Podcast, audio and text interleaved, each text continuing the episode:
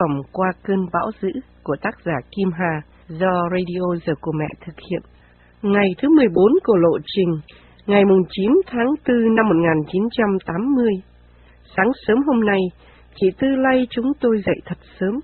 Trời còn tối, mà chị Tư đã chuẩn bị cho chúng tôi hai chai nước lạnh, loại chai coca lớn. Chị gói cho tôi một con cá khô cỡ bằng hai bàn tay và một nhúng gạo. Tôi đề nghị đưa cái áo thun đẹp nhất của anh Vĩnh cho chị để đổi lấy đôi dép nhiệt của chị. Vì qua bao nhiêu đoạn đường, đôi dép của tôi đã sắp đứt quay. Còn hai con tôi lại mất dép. Chị Tư mừng quá, đổi ngay. Tôi lại rủ anh chị Tư cùng đi qua biên giới Thái với chúng tôi, để chúng tôi vững tâm là sẽ được dẫn đi đến nơi. Nhưng chị Tư nói là chị chưa chuẩn bị để đi, và lại, chị là người dân miên, có thể họ sẽ giữ gia đình chị ở các trại tị nạn dọc biên giới miên Thái, để chờ Hoàng thân Sihanouk về giải phóng Cambodia, giành lại tự do, chứ họ không cho vào Thái Lan để đi định cư ở Mỹ hay các nước khác. Vì lý do này, nên gia đình anh chị Tư không dám ra đi. Chị Tư bảo chúng tôi cứ theo vợ chồng người em trai của chị, thì họ sẽ đưa chúng tôi đến tận nơi. Chị và hai người đàn ông, vốn là em trai và em rể của chị, cho chúng tôi biết là họ đã đổi chiếc nhẫn của tôi ra được hai lạng vàng. Vì thế, cuộc hành trình của chúng tôi sẽ tốt đẹp, không thiếu tiền. Tôi cảm động trước sự tận tình của họ. Tôi khóc rưng rức vì cảm động trước sự chăm sóc và chu đáo của chị Tư. Trước giờ chia tay, chúng tôi đều chấp hai tay vái lại chị, một ân nhân của mình. Chị ôm hôn chúng tôi rồi chúc may mắn. Mắt chị đỏ hoe, chúng tôi cũng vậy. Ơn nặng nghĩa đầy. Phải chăng chị là người của Thiên Chúa đến cứu giúp chúng tôi? Giờ đây, tôi đã xa chị Tư hơn nửa vòng quả địa cầu. Tôi đã quên mất khuôn mặt của chị, vị thế căn nhà của chị rồi. Tôi đã có những gì tôi mong ước, nhưng không bao giờ tôi quên được tấm tình cao đẹp của chị Tư Sisophon, Tình nghĩa của chị đối với gia đình tôi cũng bao la, cũng đẹp đẽ như tình mẹ đối với con cái. Tôi nhớ ơn mẹ tôi đã hy sinh trọn đời cho con cháu. Tôi nhớ ơn anh Tư Tê vì ân nhân của tôi ở Sài Gòn. Tôi nhớ ơn ông Tư Em đã chỉ mối cho gia đình chúng tôi đi vượt biên. Tôi nhớ ơn người đàn ông Miên đã chở năm mẹ con tôi trên chiếc Vespa để đi về lại xoài riêng dưới cơn nóng gay gắt. Nhưng hơn tất cả, tôi nhớ ơn Thiên Chúa và mẹ Maria đã bao bọc che chở gia đình tôi suốt cuộc hành trình đầy hiểm nguy và mất mát. Tôi mong mỏi rằng một ngày nào đó, khi chế độ Cộng sản sụp đổ, tôi sẽ có dịp về thăm lại Việt Nam và Cambodia. Tôi sẽ cố gắng ghé lại thành phố biên giới Sisophon để mong tìm gặp chị Tư, để ôm chị nói lên những câu cảm ơn nồng nhiệt nhất. Hình như Thiên Chúa đã sai bảo những người có tên Tư đến để giúp đỡ chúng tôi thì phải. Chúng tôi thu dọn xong đồ đạc, giờ đây vẫn chỉ có hai cái giỏ, một thùng đựng nước, hai chai nước, một nhúng gạo và một con cá khô. Tôi cúi chào anh chị Tư và gia đình, rồi theo chị Năm, người em dâu của chị Tư, cũng là người tôi đã gặp đầu tiên hôm qua. Thế rồi chúng tôi đi bộ về phía mà ngày hôm qua tôi đã ở rừng đi ra. Chúng tôi quá mệt mỏi vì những ngày trước, nay lại đi bộ tiếp, chân các cháu sưng lên, chúng tôi không dám bỏ đi một món gì, nhất là thùng nước và hai chai nước. Đường đi như dài ra, chúng tôi đi ở dưới đường đất đỏ, còn chị Năm đi phía trên, bởi lẽ nếu đi phía trên, bộ đội Việt Cộng có thể phát hiện ra chúng tôi rõ. Lúc ra đi là khoảng 5 giờ sáng, chúng tôi đi như lết, chậm như rùa, đến nỗi chị Năm phải dừng lại đợi chờ.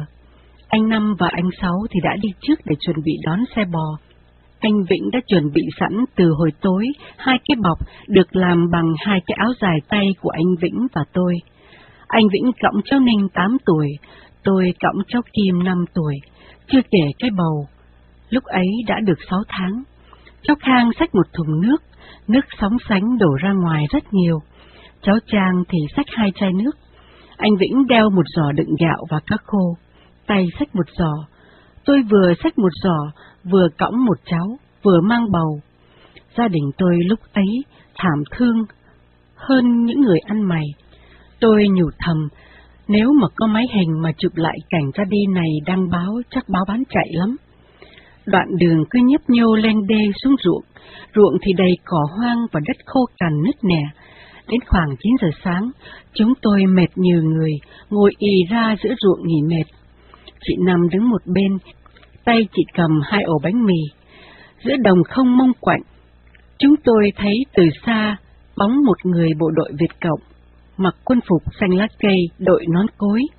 Anh ta đang đi rất nhanh về phía gia đình tôi. Lúc ấy chúng tôi sợ cuốn quýt. Nếu chạy thì anh ta nghi ngay, mà có chạy cũng chẳng kịp vì anh ta đi mau vô cùng. Tôi báo động đỏ cho các cháu. Chúng tôi ngồi gần nhau, quay lưng về phía người bộ đội. Tôi kêu ba cháu lớn giả vờ đi vệ sinh, ngồi rải rác xa chỗ chúng tôi. Còn tôi thì từ từ đi thật xa và quay lưng lại, không dám để anh ta thấy mặt mình. Người bộ đội đi sát đến bên anh Vĩnh. Hắn tò mò quan sát và đứng dừng lại. Anh Vĩnh giả đò lên tiếng nói liên hồi, nói lung tung chẳng phải tiếng miên, bởi vì anh chỉ biết có một vài câu tiếng miên thôi. Anh làm bộ nói chuyện bằng tiếng miên với con. Anh bộ đội quay ra phía chị người miên lên tiếng hỏi chị ta, rồi hai bên nói líu lo. Tôi biết là hắn ta đã nghi rồi, xong hắn ta quay quả ra đi, ngược về phía hắn ta vừa đi tới.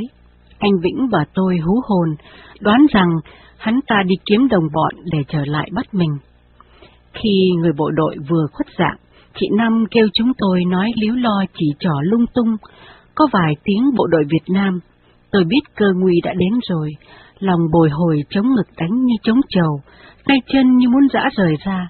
Chị Năm cũng sợi dùm cho chúng tôi. Chị ngó quanh và chỉ về phía những bụi cây rậm rạp cách đó. Chừng hai trăm thước. Chúng tôi hiểu ý, kéo nhau chạy thật nhanh về phía đó. Các con tôi vừa chạy vừa hỏi rối rít. Bộ đội hà bố mẹ. Chúng tôi chạy thật nhanh, núp vào bụi rậm, và ngồi súng xít bên nhau. Tôi dặn các con ngồi im, đừng nói chuyện kẻo bộ đội Việt Cộng nghe được thì bị bắt. Y như rằng chỉ độ 10 phút sau, họ trở lại. Ở trong bụi rậm, tôi nghe tiếng họ nói chuyện với chị Năm. Chúng tôi sợ đến muốn xỉu tại chỗ. Từ bụi rậm đến chỗ họ đứng rất gần, không hiểu tại sao các con tôi ho liên hồi, hết đứa này ho đến đứa khác. Tôi cũng ho húng hắng, cố nín mà không nín được. Mỗi lần một tiếng ho phát ra là chúng tôi sợ xanh mặt. Chúng tôi có thể nghe tiếng họ, thì tại sao họ lại không nghe tiếng chúng tôi ho được? Tôi và gia đình ngồi co ro trong bụi rậm, lắng nghe tiếng hai bên trao đổi, dù rằng chẳng hiểu tí gì cả, nhưng qua cường độ của âm thanh hai bên, chúng tôi đoán đại là họ đang hỏi chúng tôi ở đâu. Chừng một lát, tiếng nói chuyện im bặt. Chúng tôi đoán là họ đã đi rồi, tuy thế chúng tôi cũng không dám hó hé, nhúc nhích hay đi ra. Chị Năm phải đến nơi, vạch bụi rậm kêu gia đình tôi ra chị liến thoáng mô tả rằng chị đánh lạc hướng hai người bộ đội bằng cách chỉ cho họ rằng chúng tôi đã đi qua hướng khác. Họ hỏi chị nhiều, làm chị sợ điếng hồn. Ngôn ngữ quốc tế xem ra còn dễ hiểu hơn ngôn ngữ bình thường. Tôi nói ọt cun, nghĩa là cảm ơn chị. Thế rồi chúng tôi lại tiếp tục cuộc hành trình. Chúng tôi đi lại phía dưới ruộng, còn chị Năm vẫn đi trên bờ đê. Các cháu trông thiểu não và sơ xác vô cùng nhưng vợ chồng tôi đành chịu trận mà nhìn các con khổ sở. Nắng lên cao, mồ hôi chúng tôi vã ra. Cơn khát đã đến, chúng tôi thay phiên nhau uống và tu bịch nước. Tôi chợt nghĩ đến cuộc hành trình mà Chúa Giêsu đã phải đi qua, phải vác thánh giá, phải chịu đựng sự hành hạ và đau đớn. Có phải chúng tôi cũng đang được trải qua cảnh khổ như thế không? Chân chúng tôi ngày càng trì nặng xuống vì đoạn đường quá xa, lại phải xách đồ cõng con. Chúng tôi định bỏ hai đứa bé xuống đi bộ, để cõng hai đứa con lớn cho chúng đỡ mỏi chân. Nhưng hai cháu lớn không chịu để cho bố mẹ cõng. Chúng cố gắng lết về phía trước.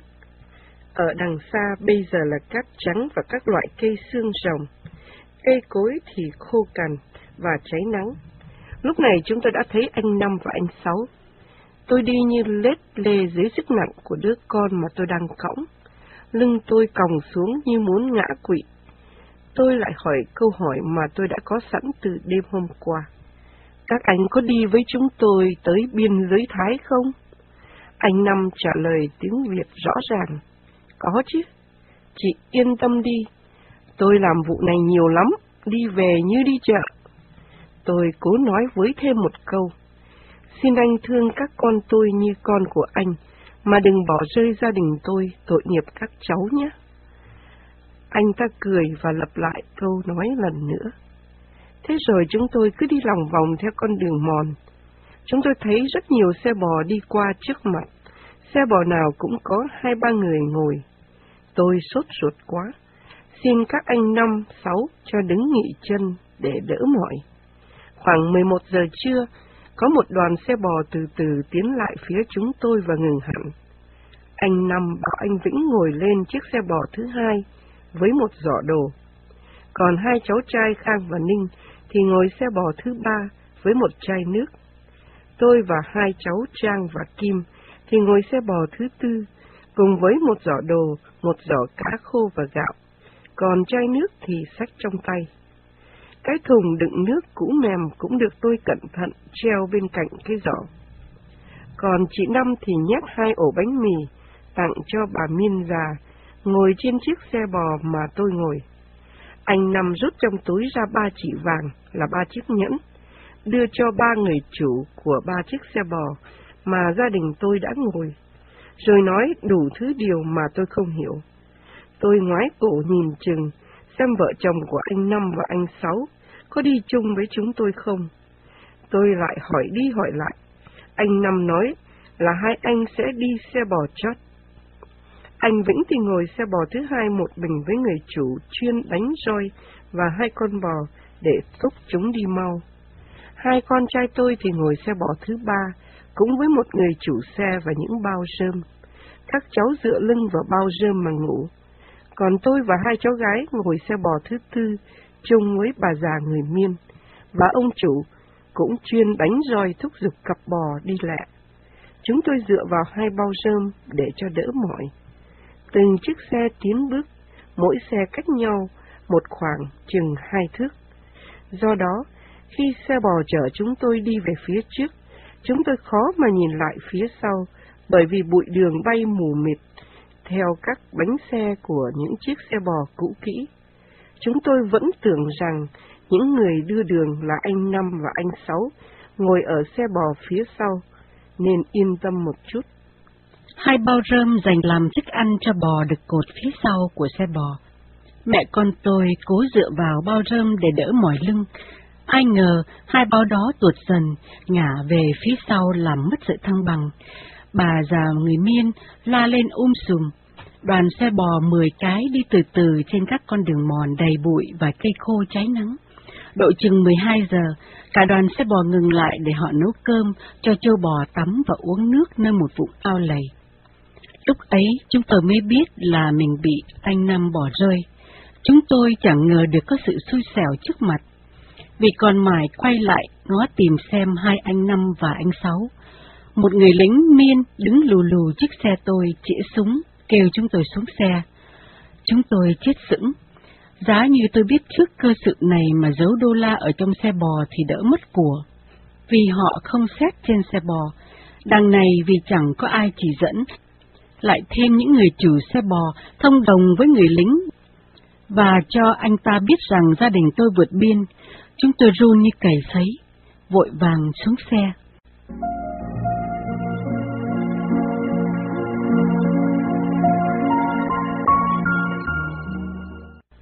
Người lính miên ra giấu cho hai vợ chồng và bốn đứa con tôi ra một gốc cây, để hắn xét đồ và cướp của. Chúng tôi đã khát đến khô cổ, mệt muốn đứt hơi. Tôi ra giấu chỉ tay về phía ao sình lầy mà hàng chục con trâu bò đang tắm.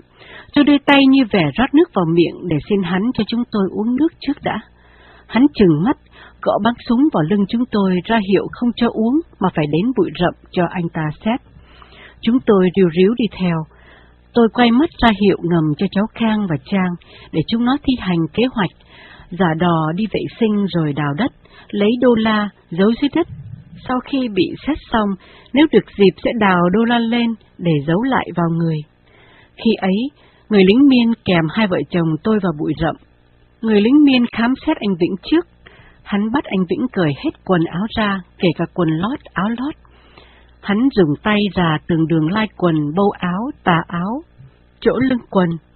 Cuối cùng, hắn rút ra được 100 đô la nơi quần lót của anh Vĩnh.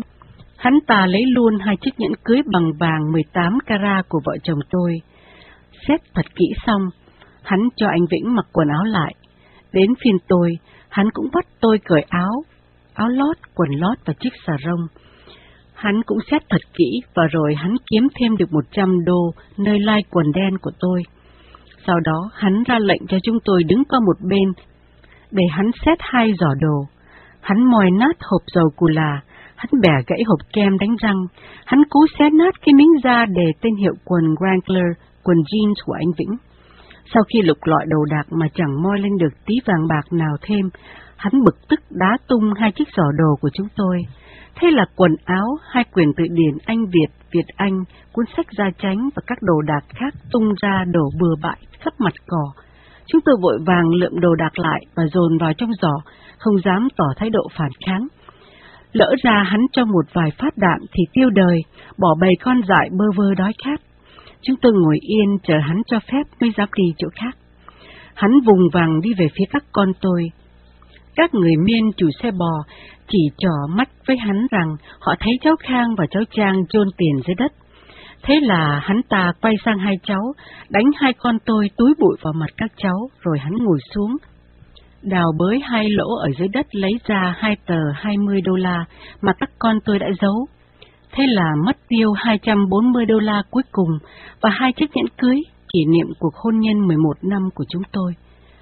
Hắn tiếp tục kéo bốn con tôi vào bụi rậm, bắt cởi quần áo và xét kỹ lưỡng như đã xét vợ chồng tôi.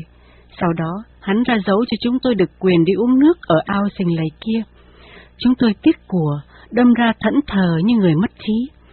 Tiếc ngần, tiếc ngơ vì đó là món tiền cuối cùng, chúng tôi đã mất hết trọn vẹn, rồi mai mốt đây, lỡ đám người xe bò, bỏ dọc đường rồi lấy gì mua gạo, mua nước cho con ăn. Tuy vậy, cơn khát như làm bỏng họng chúng tôi. Sau đó chúng tôi trở về xe bò lấy cái thùng đựng nước và hai chai, rồi cả nhà nhào xuống ao để uống. Cái khổ vẫn chưa rời chúng tôi, ao đầy bùn nên chân chúng tôi bị sình làm gắn chặt chân xuống, gỡ không ra. Đất lún dần, chân chúng tôi cứ mắc kẹt ở dưới, bùn thì lên đến đầu gối.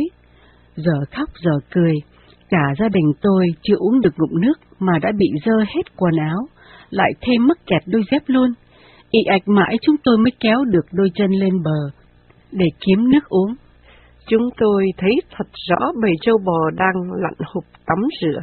Chúng tôi cũng thấy rõ những người đi xe bò đang rửa tay chân ở ao đó. Nhưng cơn khát đã lên đến cao độ, nên mặc kệ, chúng tôi vẫn cứ uống, cứ múc nước bỏ vào chai vào thùng. Những người đi xe bò ăn uống, nấu cơm bằng thứ nước của ao bùn đó Đồ ăn của họ đều là cá khô. Họ ăn và nói chuyện vui vẻ, còn gia đình chúng tôi vẫn còn tiếc của, nên ngồi thử ra, chẳng muốn nấu ăn, vì dù sao cũng đã có gạo và cá khô của chị Tư cho hồi sáng. Tôi tiếc ngẩn ngơ hai chiếc nhẫn cưới, vật kỷ niệm vô giá, nên tôi lần mò đến bên cạnh anh lính miên để xin anh ta trả lại. Tôi cố gắng sử dụng vốn tiếng miên ít ỏi để năn nỉ, xin lại. Tôi chỉ vào bốn đứa con. Tôi chỉ lên trời, rồi xin anh ta cho chút tiền để mua gạo cho con ăn. Tôi nhớ lại tĩnh từ tốt và xấu, nên tôi làm bộ khen hắn tốt. Thật ra trong lòng tôi căm hận hắn đến tím ruột. Cuối cùng, hắn thương hại vứt lại cho tôi 20 đô la mà hắn vừa lấy từ cháu Trang. Chúng tôi chắp tay cảm ơn hắn, vì dù sao đi nữa, còn lại được 20 đô la vẫn hơn là không có đồng xu nào. Lúc ấy những người đi xe bò đã lục tục dọn nồi niêu để trở lại xe bò của họ. Chúng tôi trở lại ngồi trên các xe bò cũ của mình. Âm mưu của những người xe bò thật đáng sợ. Họ luôn báo cáo cho những người lính miên biết rằng chúng tôi là người Việt Nam vượt biên để bọn lính kia cướp của. Nếu không, làm sao những người lính đó phát hiện được chúng tôi khi ai nấy đều lem luốc? Sau này tôi mới biết là hầu hết những người tị nạn đều bị cướp sạch sành xanh như vợ chồng tôi. Tôi đau điếng hồn, ngồi thừ ra như người điên, vừa tức vừa lo sợ, vì bây giờ nếu bị bỏ rơi thêm một lần nữa, làm sao mà sống khi tiền mất sạch mà lại quá xa quê nhà rồi? Làm sao trở lại được? Quê lạ xứ người, ngôn ngữ bất đồng, làm sao mà xoay sở đây? Tôi quay mắt nhìn phương hướng, để xem thử đoàn xe bò này có đi về hướng Tây là hướng của Thái Lan hay không. Nhưng đành chịu, chỉ chờ đến chiều, khi mặt trời lặn hướng nào thì mình mới biết hướng đó là hướng Tây. Bây giờ còn là chưa, không thể biết được. Thôi, hãy liều nhắm mắt đưa chân. Thế là nếm đủ mùi nhục nhằn rồi. Bị bỏ rơi ba lần, bị âm mưu cướp một lần, nay là lần thứ hai, còn bao nhiêu lần nữa, tôi lò đến phát sốt lên. Trời càng về trưa càng nắng gắt, nắng dữ dội, nắng khủng khiếp, nắng cháy ra, nắng khô người, nắng như đốt như thiêu, nắng vùng nhiệt đới thật đáng sợ. Chúng tôi tưởng có thể hóa điên hóa dại vì chịu nắng hết nổi, cơn khát cháy cổ họng. Tôi lại lầm bẩm cầu xin mẹ Maria cho tôi được một ơn huệ, là được chết ngay tại chỗ, để trốn tránh cơn nóng và cơn khát ghê gớm ấy. Tôi không còn thiết sống nữa. Sự chịu đựng đã quá sức người rồi. Đã thế, cháu Kim vì khát và mệt lạ, nên lên tiếng khóc lè nhè. Cháu khóc dai mà dỗ không chịu nín. Mới đầu tôi còn năn nỉ để mong nó nín. Lâu dần tôi chán quá, nên làm thinh chịu trận. Khóc đã rồi con bé đòi về nhà và đòi ngồi với bố. Đường đi thì gồ ghề, nên xe bò sóc mạnh. Người ngồi trên xe bật tung lên như những cái lò xo, bụi bay ập vào mặt mũi. Tôi mệt quá, lại thêm cơn giận đến cực độ, vì đứa con cứ khóc, sợ gặp bộ đội thì chết cả đám. Lúc ấy tôi chỉ muốn ra gặp bộ đội Việt Cộng, để được vô tù ngồi, ít ra còn đỡ bị nắng và đỡ khát hơn thế này. Hai bên đường, người ta đi bộ cũng rất nhiều, ai cũng có một bi đông hay một chai nhựa đựng nước uống. Họ đi rất chậm. Nhiều người vừa đi vừa cầm mía ăn. Chúng tôi thèm nhỏ dãi. Tôi phục người ta quá. Ngồi trên xe bò tôi còn bị mệt lạ, huống gì họ đi bộ còn khổ hơn gấp trăm ngàn lần. Xe bò lăn bánh lọc cọc trên đường. Đường mòn xuyên rừng và ruộng hoang nên nghiêng dốc và gồ ghề. Cây cối cũng khô cằn, đứng chơ chơ chờ cơn gió. Nắng rót trên đầu, nhưng chúng tôi không dám lấy đồ trong giỏ để đội lên đầu, che cơn nắng vì sợ bị lộ. Ba mẹ con tôi chia nhau uống nước một cách dè sẻn vì sợ hết nước. Nơi xe phía trước, hai cháu trai cũng chia nhau tu chai nước. Bao rơm chỗ chúng tôi ngồi cứ sục sịch mãi, chỉ trực đổ về phía sau. Cháu Kim khóc đến khản cổ, rồi than đói và khát. Mà thật tình từ sáng đến lúc ấy là khoảng hai giờ chiều, chúng tôi đã được ăn gì đâu. Vì bị cướp nên tôi cứ ngẩn ngơ, quên cho con ăn, quên rằng nó đói. Tôi hối hận quá, bèn kêu bà già miên cùng xe, xin bà cho cơm nguội để hai con ăn. Bà ta rất tốt, bà đưa chiếc cà miên cơm và hai ba sợi cá khô xé nhỏ cho các cháu ăn. Cơm thì đen xì vì nấu bằng nước sình lầy. Cơm lại khô như đá. Khi chúng tôi vừa mở cá khô ra, thì có đàn ruồi nhặng đánh mùi bay đến. Chúng tôi ớn đến cổ nên chỉ bốc vài hột cho vào miệng, rồi bỏ mứa, không thể ăn thêm được. Cơm vào trong miệng như muốn kẹt ở đó. Bà Miên nhìn cho Kim tỏ vẻ thương hại, rồi bà rút trong giỏ ra một trái xoài xanh nhỏ bằng trái trứng gà đưa cho nó. Con bé mừng, sáng rỡ đôi mắt. Nó cắn nghe trái xoài ra, ăn lấy ăn để. Tôi cảm động, cảm ơn bà. Trái xoài như tạo thêm sinh lực cho cháu Kim. Nó chia cho chị nó, hai đứa ăn xong cười vui vẻ. Tôi thấy thương con quá, ôm chặt đầu nó. Khoảng ba giờ chiều, các người chủ xe bò lại ngừng ở gần cái ao nhỏ khác ở giữa đường để cho bò tắm mát. Nơi này không có cây cối nhiều nên nắng dữ dội. Họ lại nấu cơm bằng nước lấy ở ao tù đó, nơi mà châu bò đang bơi lội, đang bài tiết. Họ gom củi ở dọc đường để nấu cơm. Chúng tôi từ ba xe bò khác nhau cũng xuống xe, ngồi gom lại để lo cơm nước. Chúng tôi chẳng có nồi, chẳng có tô đũa, nên đành ngồi chờ họ nấu xong rồi mượn nồi mà nấu cơm. Lúc này, anh Vĩnh đã lanh lẹ xách thùng đi lấy nước để cả nhà uống. Chúng tôi đã hết sợ uống nước dơ, nên khi nước được lấy về, cả nhà tôi hăm hở uống, uống một cách ngon lành. Đang lúc ấy, một cô gái người Miên từ một xe bò khác bước tới bắt chuyện.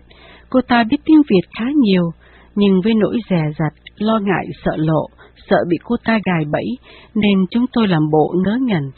Không hiểu cô ta nói gì để tránh việc đối thoại, vì việc này có lẽ chỉ tạo thêm phiền toái cho chúng tôi mà thôi. Một ông già người miên thấy chúng tôi đã bày gạo ra mà không có nồi, ông ta bèn cho mượn cái nồi đen xì. Chúng tôi cảm ơn và lật đật nấu cho kịp kẻ họ lại đi tiếp. Chúng tôi đặt nồi cơm kế những nồi cơm của những người đi xe bò. Họ lấy chút rơm để đốt rồi lượm củi dọc đường để nấu cơm. Ba cục đá lớn được đặt làm bếp. Tôi thấy đời sống dân xe bò này thật đơn giản và gần với thiên nhiên.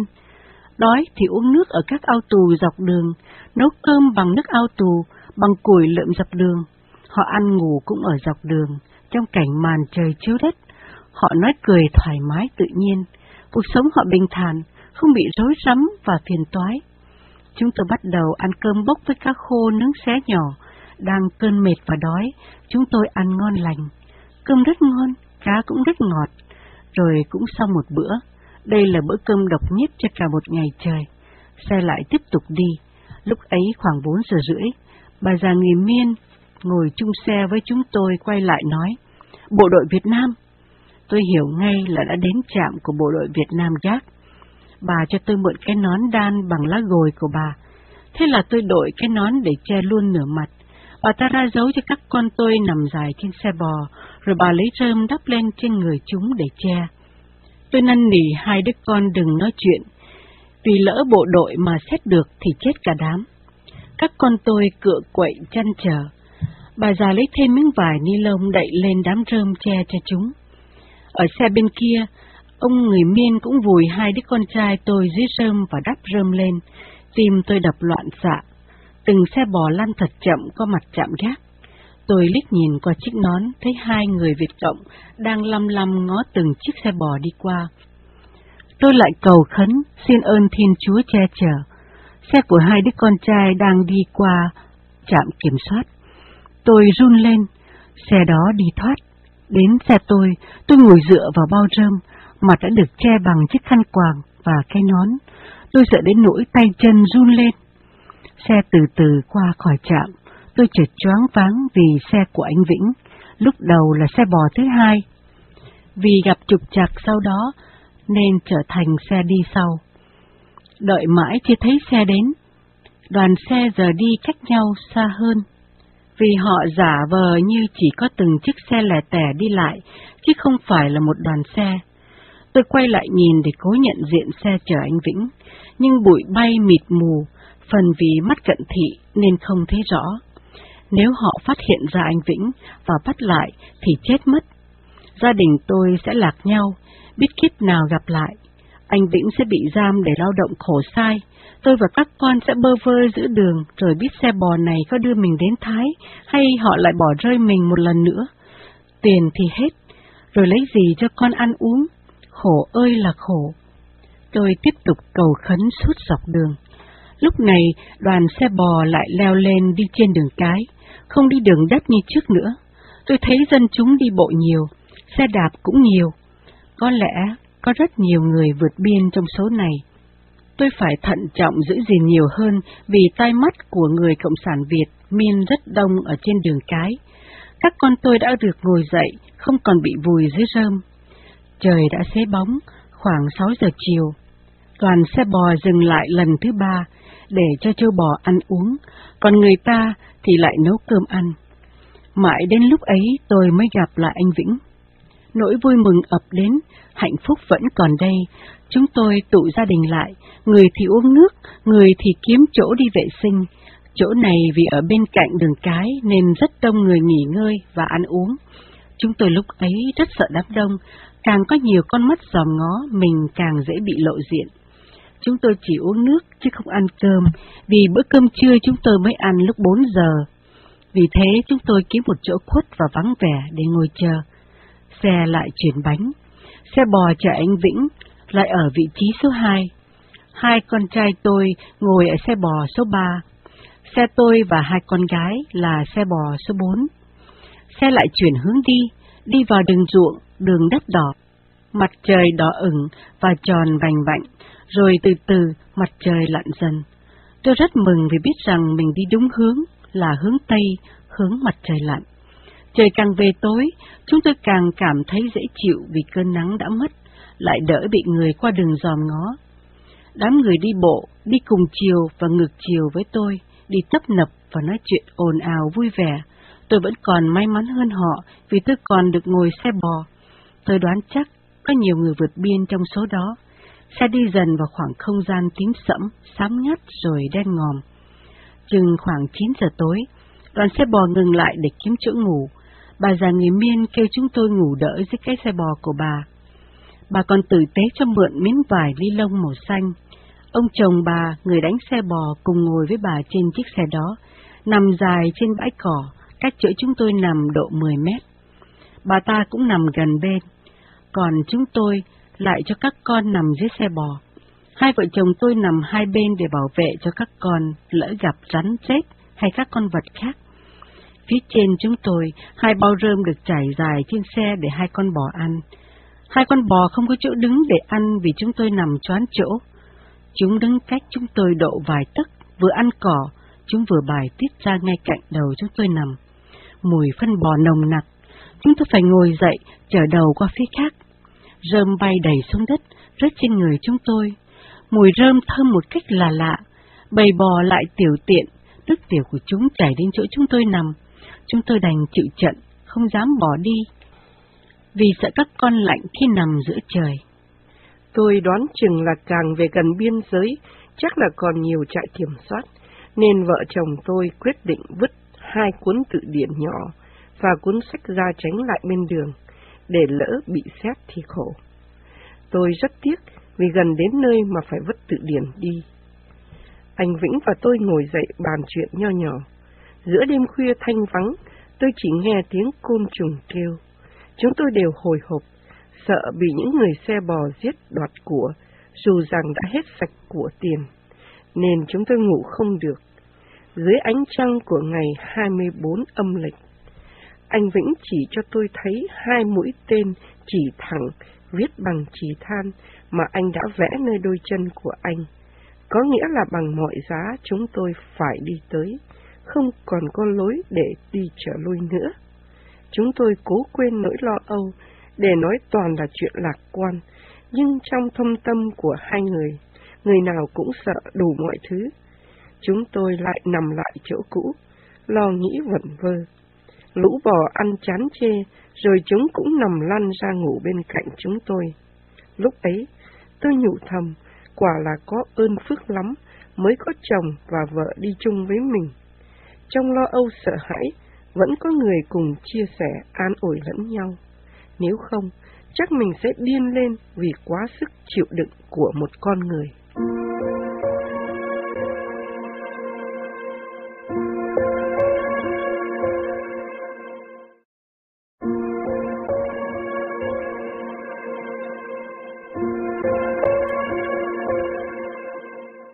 Tác phẩm Qua cơn bão dữ của tác giả Kim Hà do Radio Giờ của Mẹ thực hiện.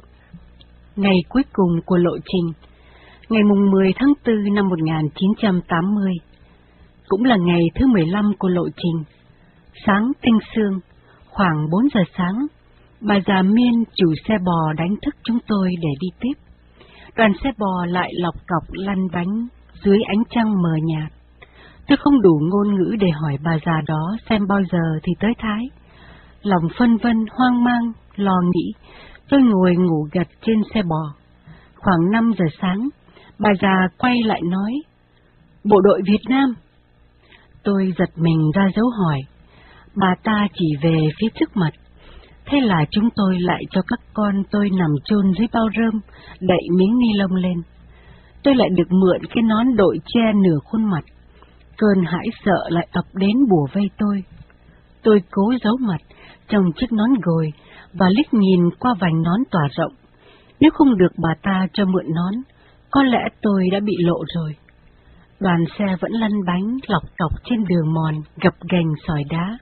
Mỗi bước đi đến gần trạm kiểm soát là mỗi chút hồi hộp tăng dần. Tôi có cảm tưởng như máu trong cơ thể mình đông đặc lại. Càng gần biên giới, sự kiểm soát càng chặt chẽ. Liệu mình có an toàn đến nơi không? Câu hỏi cứ như gắn chặt trong tâm trí. Tôi run rẩy chờ đợi. Khoảng 5 giờ rưỡi sáng, chúng tôi đã đến đầu bìa rừng biên giới. Sau này tôi mới rõ, đó cũng là trạm kiểm soát cuối cùng của Cộng sản Việt Nam. Từ xa, tôi thấy lối nhố một số lính bộ đội, họ la lớn bằng tiếng Việt. Đứng lại hết, chờ xét đã. Thế là đoàn xe bò dừng hẳn lại. Đám đàn ông trên xe bò lật đật leo xuống xe, đứng dài sát gần đó. Anh Vĩnh, chồng tôi, cũng vội vàng bước xuống xe và trà trộn ngay vào đám đàn ông biên ấy. Tim tôi hồi hộp và đập thình thịch. Tôi cảm thấy rét run như bị cơn sốt rét. Hai tay run lẩy bẩy như bị động kinh phong. Giờ phút sống còn đã điểm. Một là tới Thái, hai là vào tù lần nữa. Có sáu người lính Việt Cộng. Họ vác súng chạy rầm rập từ phía đầu của đoàn xe bò đến phía cuối. Họ lục xét để kiếm gà. Tiếng họ nói oang oang. Gà đâu? Gà đâu? Có gà thì tâu, ót gà ót tâu. Có gà thì đi, không gà không đi. Vừa lục xét họ vừa cười nói và chỉ thề luôn miệng, giọng nói quê và nặng của dân quê miền Bắc Việt Nam. Tôi hơi mừng thầm vì thấy họ chỉ nhắm đến việc xét bắt gà vịt của người miên đi xe bò hơn là nhằm mục đích xét người Việt Nam vượt biên. Có lẽ họ sống đói khát và thèm thuồng ở vùng núi biên giới này đã lâu, nên chỉ mong cướp cạn để thỏa mãn sự thiếu thốn. Hai tên lính xét xe bò thứ nhất, ba tên lính chạy xuống xét xe bò đi sau chót, còn một tên đứng cách xe bò của tôi độ hai mét, tay hắn cầm cây súng chĩa lăm lăm về phía đoàn xe chúng tôi. Đến xe bò thứ nhất, họ lật các bao rơm để kiếm gà. Tôi sợ đến ngộp thở chắc chết đến nơi rồi, vì chỉ còn có một xe nữa là đến xe các con trai của tôi đang núp trong lớp rơm. Tàn đời rồi, lại vô tù lần nữa thôi. Chúa ơi, cứu con với! Tôi hét thầm trong lòng. Rồi họ xét đến xe Vĩnh đã ngồi là xe thứ hai. Họ lục lọi và lật tìm gà nơi các bao rơm. Họ bóp giỏ đồ của anh Vĩnh treo nơi xe mà không mở ra. Nếu họ mở ra, chắc họ sẽ biết ngay chúng tôi là người Việt, vì quần áo người lớn, con nít tùm lum. May mà anh Vĩnh đã trà trộn trong đám đàn ông kia rồi. Khi họ bước qua xe bò thứ ba, nơi mà hai con trai của tôi đang được giấu dưới lớp rơm che kín, thì trái tim tôi như ngừng đập. Thôi rồi, lộ tẩy rồi. Thay vì tìm ra gà, họ sẽ tìm thấy ra hai cậu bé Việt Nam. Tôi lẩm bẩm cầu xin Thượng Đế che chở lại một phép lạ của Thượng Đế. Khi họ định lục xe bò có hai con trai tôi, thì bỗng ba tên lính Việt Cộng ở phía xe bò đằng sau chạy lạch bạch tới. Tay họ cầm hai con gà. Họ vui mừng hét thật to. Có gà rồi, có gà rồi chúng mày ơi, đến hai con gà. Hai tên lính này mừng quá, bỏ chuyện xét xe bò thứ ba và xe thứ tư nơi tôi ngồi, để súng lại bàn tán về thành tích cướp cạn vừa kể. Họ hí hửng cười, đập tay vào lưng, vào vai nhau một cách khoái trá, và quên đi chuyện xét xe bò tiếp. Trong khi ấy, cháu Kim bốn tuổi, vì bị chôn dưới lớp rơm và bao ni lông trên xe bò quá lâu nên mệt, cháu la lên, nóng quá, khát quá mẹ ơi! Tôi lại giật mình, vì những lính Việt Cộng chỉ đến cách xe tôi ngồi có hai thước mà thôi. Tôi vừa sợ vừa giận, nhưng chỉ biết im lặng vỗ vỗ vào lớp rơm che cho cháu để dỗ nó mà thôi. con bé vẫn khóc y ỉ như trẻ thiêu. Chắc là có ơn trên che chở, làm cho các anh lính bộ đội Việt Cộng bận chú ý về mấy con gà, nên không thể nghe tiếng bé Kim khóc và nói bằng tiếng Việt Nam. Mà lại, lúc ấy trời còn mờ mờ tối, nên đám lính này không thấy cảnh chúng tôi ngụy trang. Con bé này cứng đầu quá chừng, chuyên mang nỗi khó khăn đến cho cha mẹ. Tôi nghiến hai hàm răng để cắn chặt cơn giận và tiếng la mắng. Chuyến này mà lộ thì ăn đòn chết nghe con. Tôi giận tái người vì đứa con dại khờ, cái chết bên mình mà vẫn không biết. Trong lúc ấy, bà già miên, chủ xe bò của chúng tôi cũng sợ hết hồn. Bà ta thò tay vào lục trong giỏ mãi mới kiếm được một quả xoài xanh, nhỏ bằng trái trứng gà, rồi bà ta đưa trái xoài cho tôi. Tôi bèn giả bộ cúi xuống, vén lớp rơm và để quả xoài vào bàn tay con bé. Con bé nắm chặt quả xoài rồi nín ngay, không khóc nữa. Nó bắt đầu tìm cách đưa quả xoài vào miệng, vì thế tấm ni lông lại sột soạt di động. Tôi phải gõ gõ để nó hiểu mà tạm nằm yên. Trong lúc ấy, mấy anh lính Việt Cộng lấy súng gõ vào thành gỗ của một vài chiếc xe bò và hét to lên. tâu đi, tâu đi, đi đi, đi đi. Đoàn xe bò chậm rãi chuyển bánh. Anh Vĩnh và đám đàn ông lẹ làng đi bộ qua mặt nhóm lính Việt Cộng.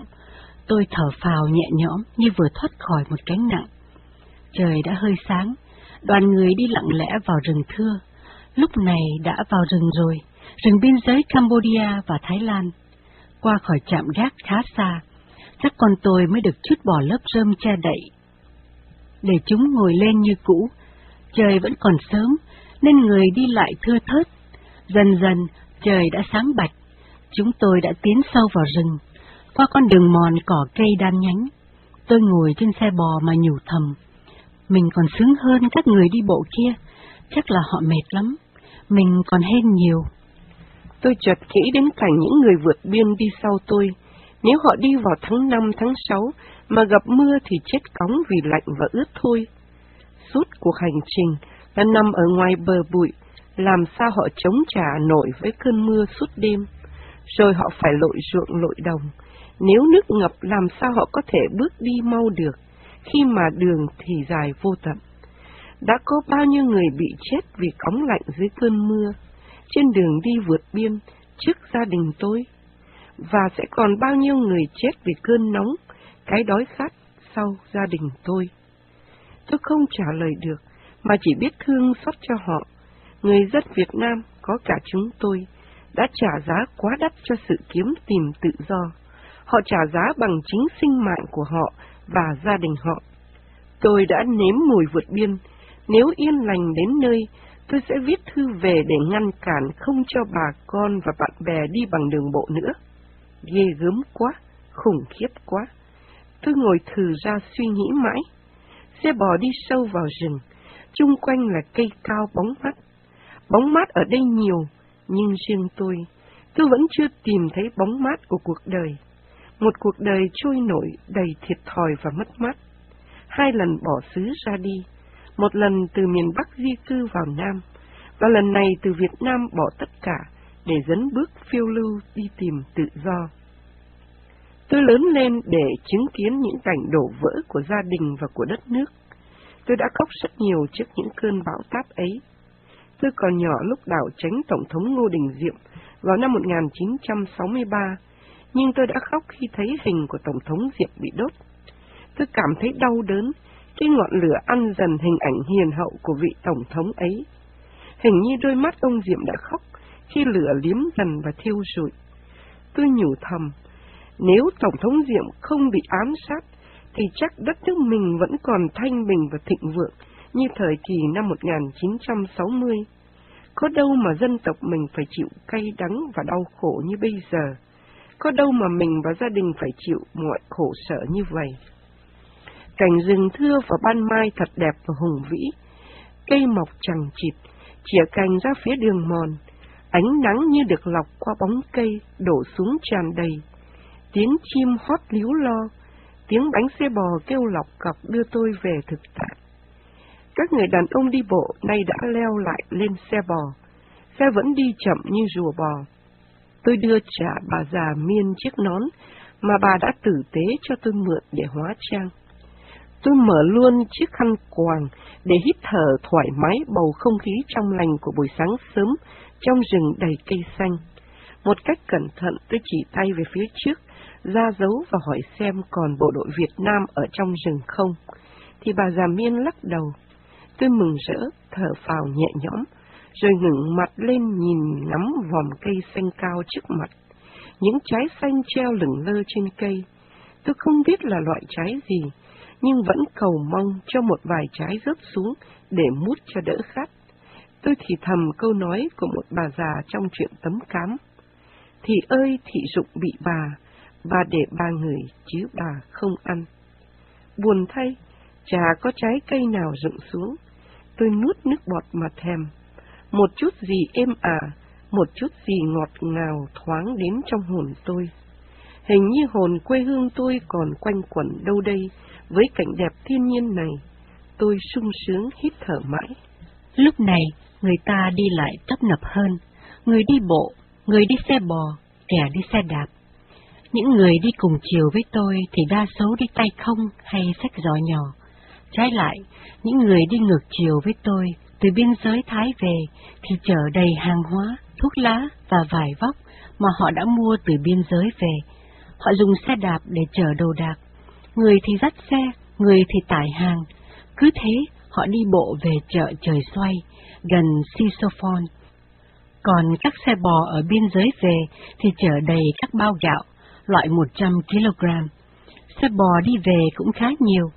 Tính ra họ cũng rất giàu. Khi đi thì chở người Việt Nam vượt biên, khi ở biên giới về thì chở gạo về miên bán, hay chở vải vóc, thuốc lá, đồng hồ về bán. Xem ra người dân miên buôn bán tự do hơn người dân Việt Nam ở quê hương tôi. Thỉnh thoảng, tôi thấy một người ngồi bên đường để bán nước đá siro, dưa hấu và xoài chín. Những ly nước siro có đá màu đỏ, màu cam như treo, như chọc cơn thèm khát. Những miếng dưa hấu đỏ óng như mời như gọi, những trái xoài vàng đậm như đợi như chờ chúng tôi với tay đến, những thỏi nước đá trắng trong vắt, trông đẹp như pha lê. Trời ơi, làm sao mình có tiền để mua được đây? Tôi dán chặt mắt vào các món giải khát ấy rồi nước nước bọt. Các con tôi cũng nhìn một cách thèm thuồng. Chúng tôi cứ mơ và ước đến các món giải khát mãi. Thình lình từ trong lùm cây rậm rạp, có hai tên lính viên mặt non trẹt, trông chỉ độ 14-15 tuổi. Mặc quân phục rằn ri như lính nhảy dù, chúng xông ra trận xe bò của tôi lại. Chúng lầm lầm chỉ súng vào người mẹ con tôi và hét lên. Việt Nam, Việt Nam, xuống, xuống ngay! Tôi sợ điếng hồn, tưởng là đã thoát ách bộ đội Việt Cộng thì hết sự nguy hiểm rồi, thế mà nay lại bị bắt lần nữa. Tôi lúng túng đứng lên, bọn chúng sau này tôi mới biết chúng là lực lượng Para, một loại lính biệt kích của kháng chiến quân Cambodia. Có người thì nói là lính của Sihanouk, của Lonon, của Son San, của chính phủ Thái thuê để đánh lại bộ đội Việt Cộng và lính Cộng sản của Miên lại la lên. Súp, nếu không thì ông lớn bắn chết. Chúng nói tiếng Việt không rõ, rồi chúng hung hăng chụp cháu Kim vứt xuống đất. Con bé hoảng sợ, khóc thét lên. Chúng túm lấy cháu Trang đuổi xuống. Tôi sợ quá, vội vàng nhào xuống xe, rồi tôi quay lại bà già Miên để nhờ lấy đồ đạc của tôi ở trên xe xuống hết. Đằng trước, chiếc xe bò chở hai con trai tôi cũng đã ngừng lại. Ông già Miên cũng lật đật bỏ hai con tôi xuống đất. Thế là năm mẹ con tôi riu ríu đi theo hai người lính para vào bụi rậm để chúng lục xét. Trong khi ấy, xe bò chở anh Vĩnh đã đi thoát về phía trước. Tôi vái trời cho anh Vĩnh đi thoát. Bề nào thì anh ấy là đàn ông, nếu bị bắt lại thì lại bị tù tội không có ngày về. Bọn para hỏi lớn. Chồng bòn đâu? Bòn là anh hay chị? Tôi lắc đầu quậy quậy và làm bộ ngớ ngẩn để tránh câu trả lời. Bọn lính para bực tức hỏi to hơn. Chồng bòn đâu? Nói, nói đi, không thì ông lớn para bắn chết. Tôi hoảng hốt nên làm thinh và chỉ tay về phía đoạn đường vừa đi qua. Bọn para không tin. Chúng quay lại hỏi với tới mấy người miên trong đoàn xe bò. Lập tức, một trong số những người ấy chỉ tay về phía trước và nói thế lia. Ngay tức khắc, Một tên lính para đạp xe đạp chạy đuổi theo xe bò chờ anh Vĩnh. Thôi rồi, anh Vĩnh cũng sẽ bị bắt rồi. Thằng còn lại ấy lấy báng súng đánh mạnh vào lưng tôi, rồi thuận chân, hắn đá vào người tôi một cách giận dữ vì tôi đã đánh lừa nó. Đôi giày sang đá, bút đờ xô, đánh vào mông tôi, tôi đau đớn rú lên. Tuy vậy, cái đau của thể xác không làm cho tôi đau bằng cái nhục nhã của một con người bị một đứa con nít đáng tuổi con cháu mình xúc phạm. Lúc ấy, cả năm mẹ con tôi ngồi thụp xuống đất, co ro và run rẩy như bầy chiên ở chức nanh vuốt cọp dữ. Từ đâu không biết mà bọn lính para người miên kéo tới khoảng 10 tên. Tất cả đều còn rất trẻ, chỉ độ 25 tuổi trở xuống đến 14-15 tuổi. Thằng nào cũng mặc đồ lính dù, rằn ri, hoa lá. Đứa nào cũng đeo súng, đeo bùa màu đỏ toàn ten trên cổ. Chúng đeo tượng Phật vàng trên cổ. Sau này tôi mới hiểu tại sao mà chúng có vàng vòng nhiều vậy. Đó là do việc cướp bóc tài sản của dân tị nạn đường bộ Việt Nam. Nơi cổ, nơi ngực, nơi tay chúng đều xâm hình Phật và nhiều chữ miên. Khi đó chúng cười hằng hặc vì đã túm được con mồi là gia đình tôi. Tôi sợ quá rồi. Chỉ cần nhìn những khuôn mặt đen đúa của chúng, chỉ cần nghe giọng cười khả ố là tôi sợ đến khiếp đảm. Chúng tôi run sợ như lũ nai tơ bị bầy chó sói bao vây để hãm hại. Sau này tôi được biết là trong cánh rừng đó, bọn lính người miên tên Para, Pol Pot và lính kháng chiến quân của người Lào cũng ở đó. Không một ai thoát khỏi nanh vuốt của bọn lính này. Hàng ngày, hàng giờ, bọn chúng chia nhau ngồi ở hai bên đường mòn để trực bắt các người tị nạn Việt Nam. Chúng dùng tiếng miên để kiểm soát và lọc ra những người không hiểu tiếng miên. Và lại, nét mặt, màu da, dáng điệu của người Việt khác xa người bản xứ. Chỉ cần quan sát kỹ, cũng đủ nhận ra, nếu may ra mà gặp lính của vị tướng người Lào thì đỡ hơn, vì tương đối họ tử tế và có tác phong tốt hơn. Bọn lính para ra dấu hiệu cho chúng tôi đi theo chúng vào sâu trong rừng cây. Ba thằng lôi tôi vào bụi rậm, bắt tôi cởi hết quần áo. Trong lúc tôi đứng tơ hơ thì bọn chúng chia nhau lục xét áo quần và xà rông của tôi, rồi chúng chia nhau xét cái giỏ quần áo của tôi. Chúng bắt tôi chồng mông để chúng lúc ở hậu môn, ở cửa mình để kiếm vàng. Bàn tay chúng thô và to như những trái chuối. Tôi đau đớn và hổ thẹn, muốn khóc mà khóc không được. Cái nhục không thể nào kể xiết được. Nỗi hận thù chất đầy tâm trí. Tôi không dám chống cự và la hét vì sợ bị giết ở ngay tại đó. Tội nghiệp cho bầy con vô tội ngây thơ. Sau đó bọn lính bóp miệng tôi để xem có vàng nhẫn giấu trong miệng tôi không rồi chúng nắm tóc tôi gỡ ra từng đám, để xem tôi có cột nhẫn vàng trong tóc không. Xét kỹ lưỡng mà chúng chả tìm được một xu nhỏ nơi tôi, bọn chúng tát cho tôi mấy cái tát tóe lửa rồi xô tôi té nhào vào bụi gai. Tôi rú khẽ vì quá đau. Máu từ vết thương bị gai đâm rỉ ra, tôi đau quá, ứ nước mắt sóng ra. Trong lòng tôi, tôi nhủ thầm. Bọn khốn nạn, chúng mày sẽ phải trả giá đắt cho việc làm chó má của chúng mày tới phiên các con tôi. Chúng lôi các cháu vào nơi khác để xét. Chúng bắt các cháu cởi quần áo để chúng mong tìm chút vàng hay tiền. Cuối cùng, chúng lôi được tờ bạc 20 đô la mà tên lính miên hôm qua đã thí lại cho chúng tôi từ chiếc quần của cháu Trang. Thế là chúng đánh con tôi túi bụi, vì con bé đã không chịu đưa cho chúng ngay, phải đợi chúng xét mới thấy. Con gái tôi khóc sấm rít vì bị đòn. Chúng cũng xét miệng các cháu, bóp miệng nắm tóc móc hậu môn. Xét chưa xong thì tên lính para kia đã đưa được anh Vĩnh đi ngược về. Chúng xô anh Vĩnh té nhào xuống đất rồi đánh anh bằng bắn súng. Mặt anh tái nhợt, chúng tôi đưa mắt nhìn nhau mà ứa lệ. Ngôn ngữ không đủ để diễn tả cho phút nhục nhã cực điểm ấy. Thế rồi chúng bắt anh Vĩnh tới lùm cây khác để xét của. Chúng bắt anh Vĩnh cởi chuồng, chồng mông để chúng tìm nhẫn vàng trong hậu môn, rồi lại một màn bị bóp miệng, bị đánh đấm nữa. Chúng bực bội vì gặp một đám người nghèo mạt như gia đình tôi. Chúng hung hăng như bầy quỷ dữ. Chúng nói đủ thứ mà tôi không thể hiểu được. Rồi chúng hất hàm cho phép chúng tôi mặc quần áo. Chúng tôi cắm đầu mặc đồ vội vàng, không dám nói chuyện hay hó hé gì cả.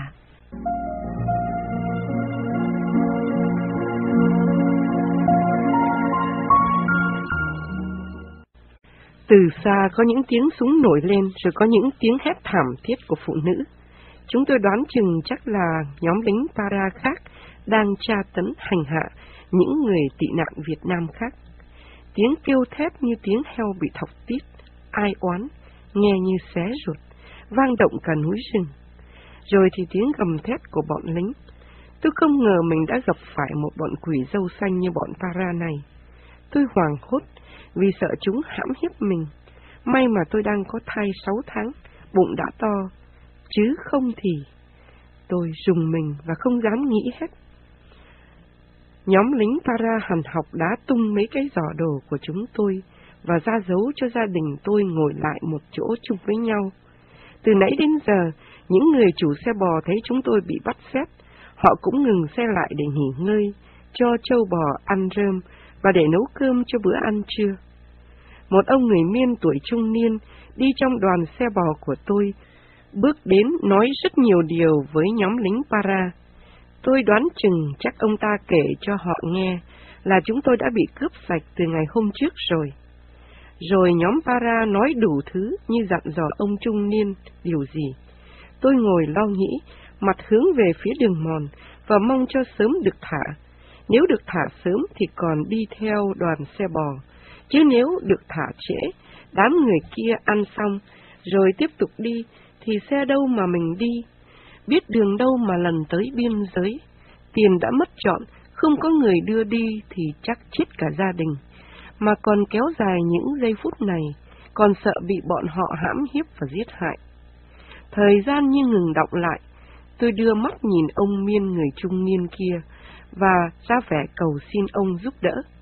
Mắt tôi nhìn ông, rồi quay nhìn chồng con, rồi lại nhìn nhóm para. Ông ta hiểu ý, quay lại nói với nhóm para. Khoảng độ nửa tiếng sau, họ hất hàm ra dấu cho chúng tôi được đi tiếp. Chúng tôi mừng quá, chạy vội đến xe bò, không dám chần chờ, vì sợ họ đổi ý thì chết. Nắng đã lên cao, dù ở trong rừng cơn nóng vẫn quái ác tác hại đến chúng tôi. Cái khát làm cho chúng tôi bỏng cổ họng. Chúng tôi leo lên lại hai chiếc xe bò. Tôi và hai cháu gái một xe, hai cháu trai một xe. Hai chiếc xe bò này khác hai xe mà chúng tôi đã đi. Còn anh Vĩnh thì bị ông Miên trung niên đòi hết giấy tờ quan trọng của gia đình chúng tôi. Ông bọc số giấy tờ của chúng tôi vào người của ông, rồi dắt anh Vĩnh đi bộ với ông.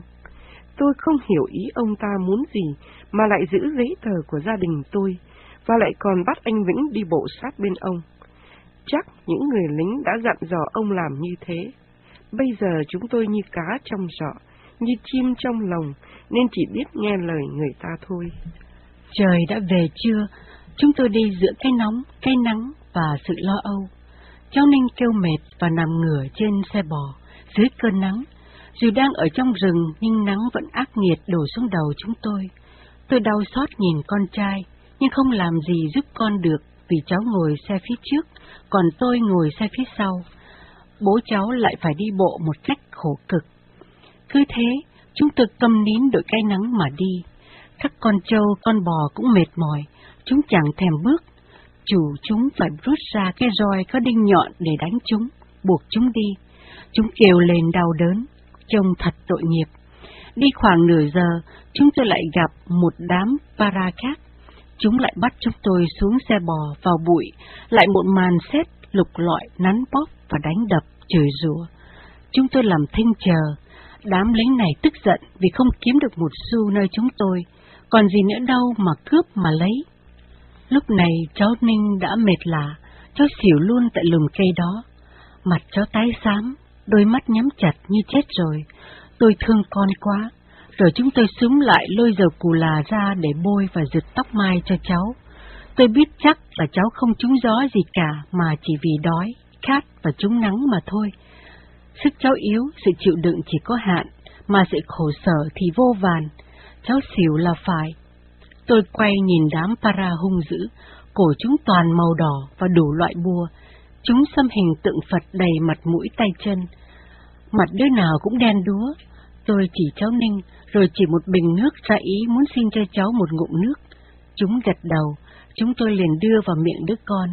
Đứa bé vội mở mắt uống ngay, Nhưng cháu vừa uống được một hớp thì một tên para giằng bình nước lại và cất đi. Tôi tức muốn khóc, cháu Ninh vẫn nằm thêm thiếp, mặt tái mét. Ở góc cây phía xa, tôi thấy hai cô gái Việt Nam đứng run rẩy, nét mặt còn hằn vẻ đau đớn, nước mắt còn lưng chồng, quần áo các cô rách nát tả tơi. Tôi đau nhói trong lòng, không dám hỏi han, chỉ biết thương xót cho các cô gái xinh tươi đó. Anh Vĩnh ghé sát tai ông Min giữ giấy tờ của chúng tôi. Anh ra hiệu để ông ta nói với đám para cho đi tiếp. Đoàn người đi buôn lậu vẫn tấp nập qua lại trên đường rừng.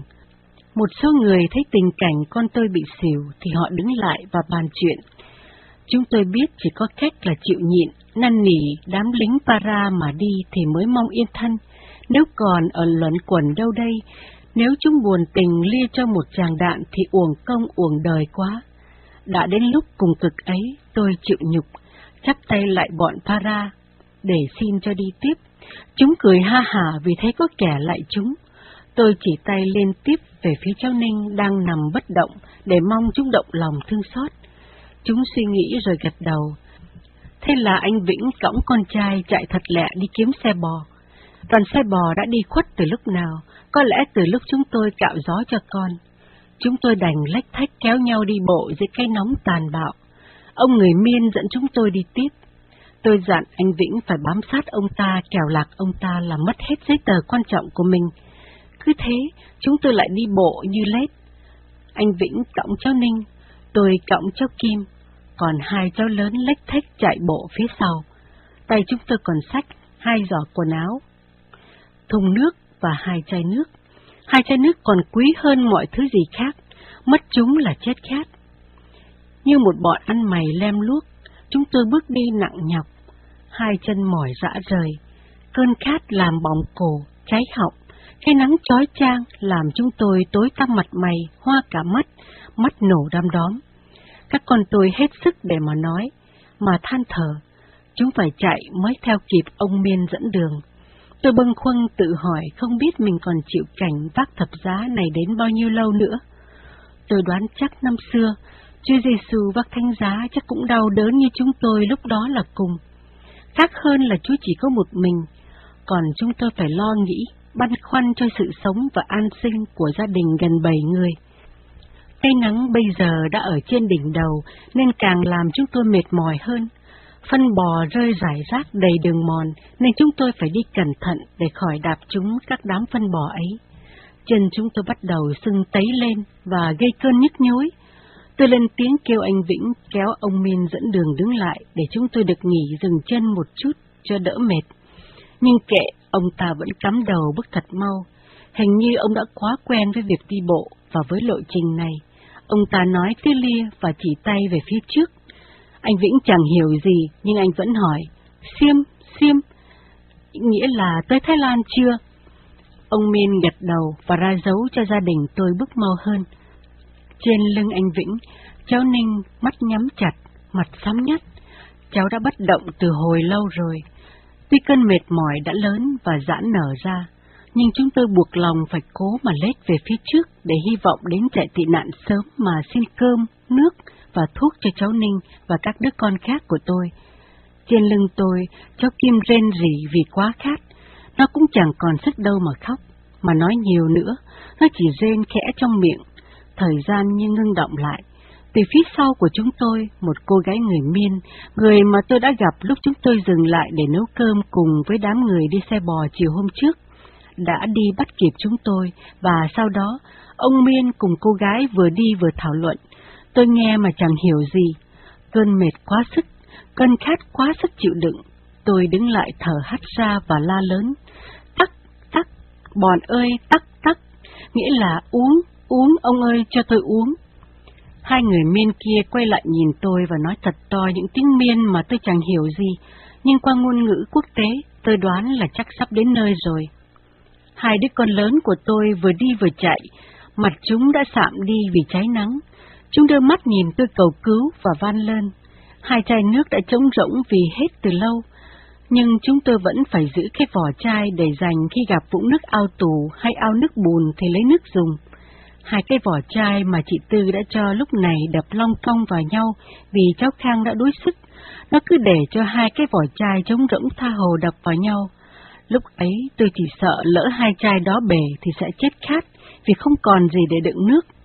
Vì thế tôi quay về hướng Khang và hất hàm ra dấu cho cháu đeo hai chai nước lên vai.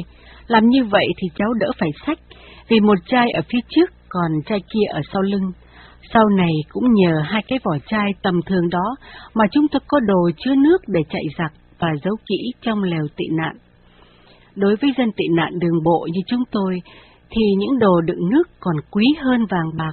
Ở các trại tị nạn sâu trong rừng hoang, cho dù có tiền vẫn không thể mua gì được, vì không có chợ cũng không được đi ra ngoài vòng rào của trại.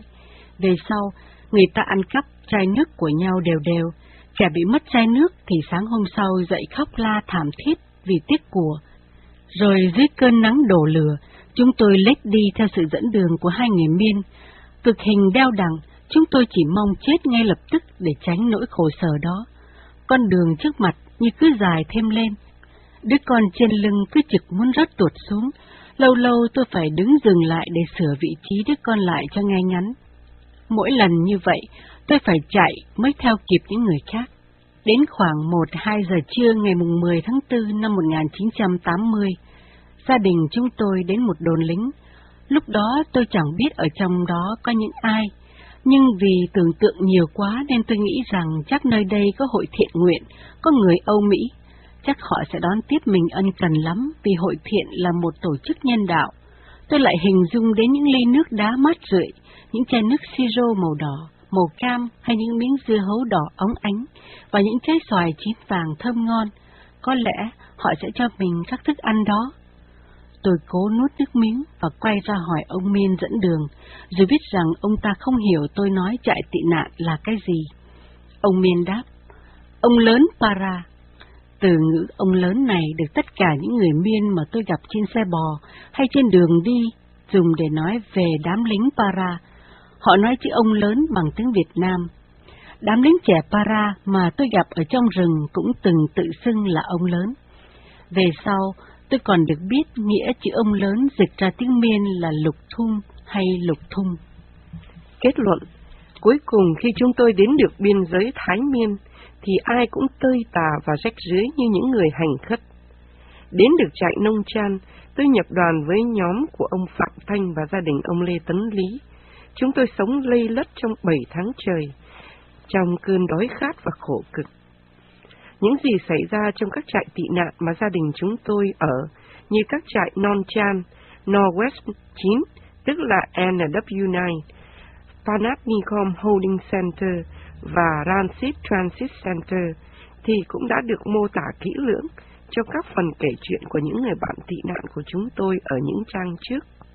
Trong khi mang thai cháu bé, gia đình chúng tôi phải chạy giặc nhiều lần. Mỗi lần chạy giặc về thì rơi mất dép, mất các chai nước để dành trong lều và mất luôn quần áo. Cùng với những người tị nạn khác sống trong trại Non Chan và Norwest 9, chúng tôi luôn phải trốn chạy vì trại tị nạn này nằm giữa hai làn đạn của Việt Cộng và Thái Lan. Những nỗi thống khổ vô cùng lớn lao, bút mực không thể tả xiết, cảnh đói khát áp bức tranh giành và hiếp đáp xảy ra hàng ngày như một tấn bi hài kịch trên sân khấu. Một điều đặc biệt là tôi sinh ra một cháu gái và đặt tên là Hà Thái Thiên Hương vào đêm rạng sáng ngày 17 tháng 7 năm 1980. Cháu sinh ra mà không có nước để tắm, không có quần áo tã lót để mặc. Mẹ cháu phải đi bộ rất xa để đến các hố vệ sinh, dù vừa sinh con. Gia đình tôi phải xin một miếng vải bao gạo để làm võng cho cháu bé nằm. Thấy con mình sinh ra giữa cảnh không nhà, không tiền bạc, không quần áo, không nước tắm, lòng chúng tôi xót xa ngậm ngùi. Ngày nay, sau 27 năm, cháu Thiên Hương đã tốt nghiệp đại học UCI. Cháu là đứa con rất thông minh, tài giỏi và ngoan ngoãn nhất trong gia đình. Vợ chồng tôi luôn cảm tạ Thiên Chúa và mẹ Maria vì hồng ân cao cả mà gia đình chúng tôi đã nhận được. Lòng biết ơn của gia đình chúng tôi thể hiện nơi cái tên mà chúng tôi chọn cho cháu Thiên Hương, tức là hương thơm của Thiên Chúa. Đi vượt biên đường bộ mà không bị bắt hay bị giết, không lạc thân nhân, không bị hãm hiếp, thì đó là một hồng ân mà muôn đời chúng tôi không ngất ngợi khen danh Chúa. Tuy nhiên, chúng tôi không quên cầu nguyện cho các bạn tị nạn xấu số. Họ mãi mãi bị vùi xác nơi rừng hoang biên giới, chết tức tưởi mà không ai biết nơi chôn. Chúng tôi xin quý vị và các bạn cùng giữ thinh lặng trong giây lát để dâng một lời cầu nguyện chân thành cho các hương hồn người tị nạn đường bộ Việt Nam đã dám hy sinh mạng sống để đi tìm tự do. Xin Thiên Chúa đầy lòng thương xót giải oan và giải thoát cho linh hồn các nạn nhân này sớm hưởng nham thánh Chúa. Kim Hà, ngày 22